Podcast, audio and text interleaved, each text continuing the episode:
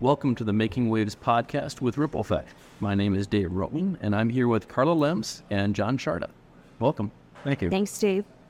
Could you give us a overview of what's happening with the carbon capture pipeline? Sure. Well, first of all, just explain a little bit of what the carbon capture pipeline is and why they say it is needed. My introduction to this began when I received a letter from Summit Carbon Solutions, which is one of the two pipelines that are coming through the state of South Dakota. The other is Navigator Heartland Greenway.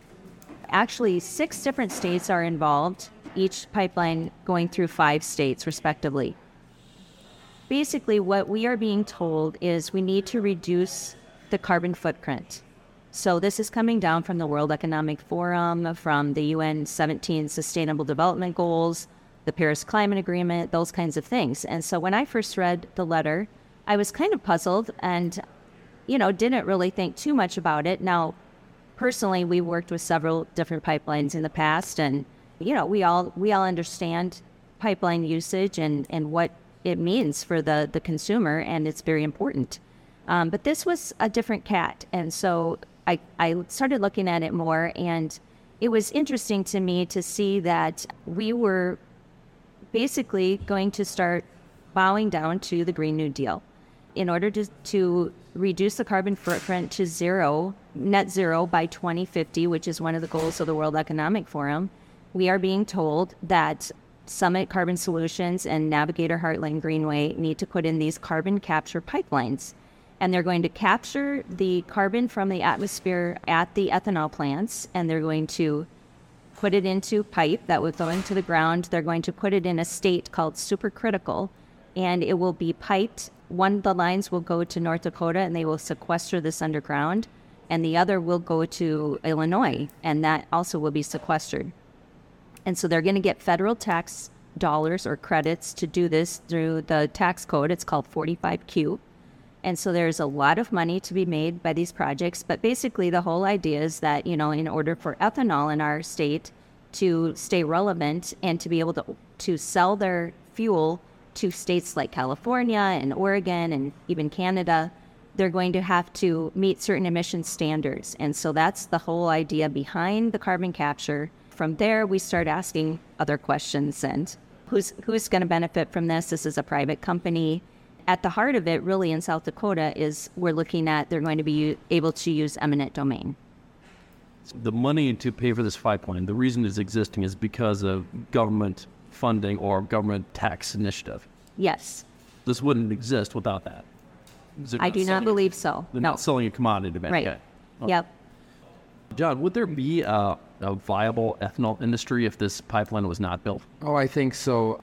The the reason for this project is to get the federal tax dollars. So the pipeline companies need a pawn to, to get those dollars. So they're using ethanol as their pawn to say that we, ethanol plants, need to do this to stay viable. Ethanol is a great product. It takes corn, it, it takes the starch from the corn, turns into energies for your cars. It takes the fiber from the corn, turns into livestock feed. It's just a wonderful thing. I'm a big supporter of it. I use the distiller's grain. I you know, use ethanol in my cars. I sell my corn to ethanol plants. Uh, I'm an owner, part owner of an ethanol plant. I think it's a wonderful product. There's no reason that we need to change this. The, the actual the actual ethanol from the ethanol plants that is captured or not is the exact same. There's no difference in the ethanol that comes out of it. I think people get confused that a low carbon ethanol is actually a different product. It's the same product. It's just you feel better about buying it because it makes less carbon in there, so they're saying. There's room for ethanol you know, for the use of ethanol for aviation. I understand. So nobody who's opposed to this pipeline is against ethanol. I, I don't know about nobody, but for the most part, this isn't a for ethanol against ethanol thing. It's it's an eminent domain thing. Like we are against eminent domain. You know, if if someone really wants to have this pipeline in their land, we're not opposing that. Mm. You know, so I, I I wouldn't tie the viability of ethanol and this pipeline. I am for ethanol. I'm against eminent domain. The issues here is really the taking of people's land via eminent domain. Right, private property rights. You're both at a Minnehaha County Commission meeting this morning. How would you characterize the folks who are interested in this issue, who had shown up? Well, you know, I've been to several of these meetings, and when you look around, and actually the question has actually been asked, it wasn't asked this morning, but in other meetings, how many of you here are for this project? And very, very few hands go up. and you, you ask landowners and farmers, people that maybe even are in, invested in ethanol companies, how many of you are against this project? And almost every hand in the room goes up. I would say 95%. Most of the people in the room this morning, again, are are against the project because they feel that um, there's their land usage. You know, they're going to be limited in their own land usage for the people that's going to be coming by. Um, their property values may be affected by it. Their hopes and dreams, and maybe their plans of building another house on their property or putting up another um, livestock feeding facility or whatever it might be. And finally, they are concerned with their safety because this is a hazardous material being piped through at psi of like 2200 it's it's very highly pressurized and it displaces oxygen. So if there is a leak there is a very great concern that this this this could kill you California has recently voted to get rid of gas cars. So wouldn't the ethanol that is sold to in California for their cars simply that whole market just go away? So the green ethanol that they're planning on selling, the whole market's going to go away. So this pipeline would become obsolescent within 20 years. right yeah there california has said by 2035 they do not be, want to be selling any any other vehicles other than battery powered you know, or electric vehicles. It, it makes no sense. We're jumping through all these hoops to align with California politics um, in order to prop up the ethanol industry. So they, because otherwise they say they're going to go broke, which they're they'll be irrelevant by 2035 if this is really the case. Yeah, I would say the market that we're trying to appease by having this carbon pipeline is going away anyway, so it doesn't make sense to be going after that market. And also, getting back to the people at the courthouse this morning, I would say a good number of them don't oppose pipelines in general because a lot of pipelines give you something in return energy, anhydrous, fertilizer, fuel for your cars. You get something back by having that pipe, for the common good, having that pipeline go through. Whereas Something that's sold to the consumer. sold consumers, consumers want it, they use it. Whereas what's going through here does not benefit the people that it's, It's literally going to be buried. yeah, mm-hmm. yep, literally buried. So, And the only reason that it's going to be buried is because of government mandates. Yep, yep. So I would say, yep, there's a little give and take. You're willing to let a pipeline go through if it's going to benefit you, benefit the community, you know, benefit the economy, whereas this doesn't do any of that. So would you say a majority of landowners are opposed to this, or is that your impression? Is are there landowners who are in favor of the uh, pipeline? I think there are some people that have signed up with some of the with the pipeline companies and said yes, we'll sign up an easement, and that's fine. That's been my my mantra, if you want to say through this whole thing, is if you we should have personal choice, and if you want to be a part of the project and you want to sign up with it, then you should have the choice to do so. But you should also have the choice to say no, no, thank you, I will pass. I would say there are landowners that would like carbon store to get lower at ethanol plants, I mean farmers, but this is such a new technology. Like they're producing ways now that you can take the carbon on, on the site of the ethanol plant, turn it into e-methanol, which is another form of fuel. You can get like six gallons of that for every 10 gallons of ethanol produced.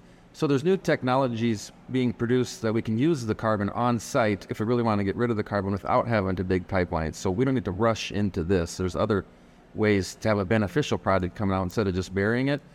There are some landowners that were pressured into signing, and they thought, "We better take this money now. They're going to take my land anyway." Some, you know, older widows or whatever, they don't know what they're doing. You know, to say they're for it, you know, probably aren't for it, but they're willing to accept it. Mm. How can people get involved with this? Well, there's several ways that they can uh, get involved. Obviously, you can can be involved at your local level. This is going through a lot of township boards and even uh, county commissions. Reach out to them and and voice your opinion to them of where you stand on this. You know, this is going through several counties in, in South Dakota specifically. We as legislators had tried to address it in this session, but we're going to be coming back again next year. And if you have any ideas of how you think this should be addressed in the legislature, you know, reach out to us also call the governor's office. She says that, you know, this is right now, this is under the PUC. They will be doing hearings on this. Navigators will be this summer, summits will be in September. But again, we've heard the governor stand up for landowner rights in the past. We really need her voice on this. She's able to to speak to so many people that we won't be able to reach. You know, reach out to her and say, "Hey, we need your voice on landowner rights again." Also, sdpropertyrights.com. If you want to go to that website, and there is a um, petition on there that you can sign, just check that out, and it has a lot more information about this. Any final thoughts? Um, I would like to say that I mean we're we're fighting this because we don't want eminent domain to be used by private companies. So we're fighting for this specific issue as well. But if this goes through, other companies will just will say, hey, we can use eminent domain to push our stuff too. So we want to stop this not only for the fact of eminent domain for private companies, but also to stop the future of using eminent domain. This would affect everyone, even people living in town. Oh yes. Yep. Yeah. Someone can say, "Oh, I can use your property better than you can. I will use eminent domain to take your house or, or whatever." So yeah, we need to stop the use of eminent domain by private companies. Yeah, and I would just add, for instance, J.P. Morgan has come out and said, "Hey, we're going to invest one trillion dollars in these kind of technologies and invest in these." And they also have come out and said, "We think that we should be able to use eminent domain for solar and wind." So you know, this is going to be a domino effect and we're going to see property rights erode. And I would just say property rights are a foundational element of the founding of our nation. That is why a lot of the people came to our country so that they could own property because property rights are tied with freedom. And so, again, are we going to follow the ideals of the Green New Deal and the World Economic Forum, or are we going to follow the ideals of our South Dakota Constitution? Property rights help the common man, the ordinary person, and uh, without property rights and, and the assurance that you can you do with it your property what you want, other people, wealthier people who can hire battalions of lawyers, they can come after what is yours. Absolutely. This is everybody's issue. Yep. This, to me, this is one of the key issues um, that we had in the legislative session this this last year, and it's going to be another huge issue going forward. Thank you for coming. Thank you. Thank you, Dave.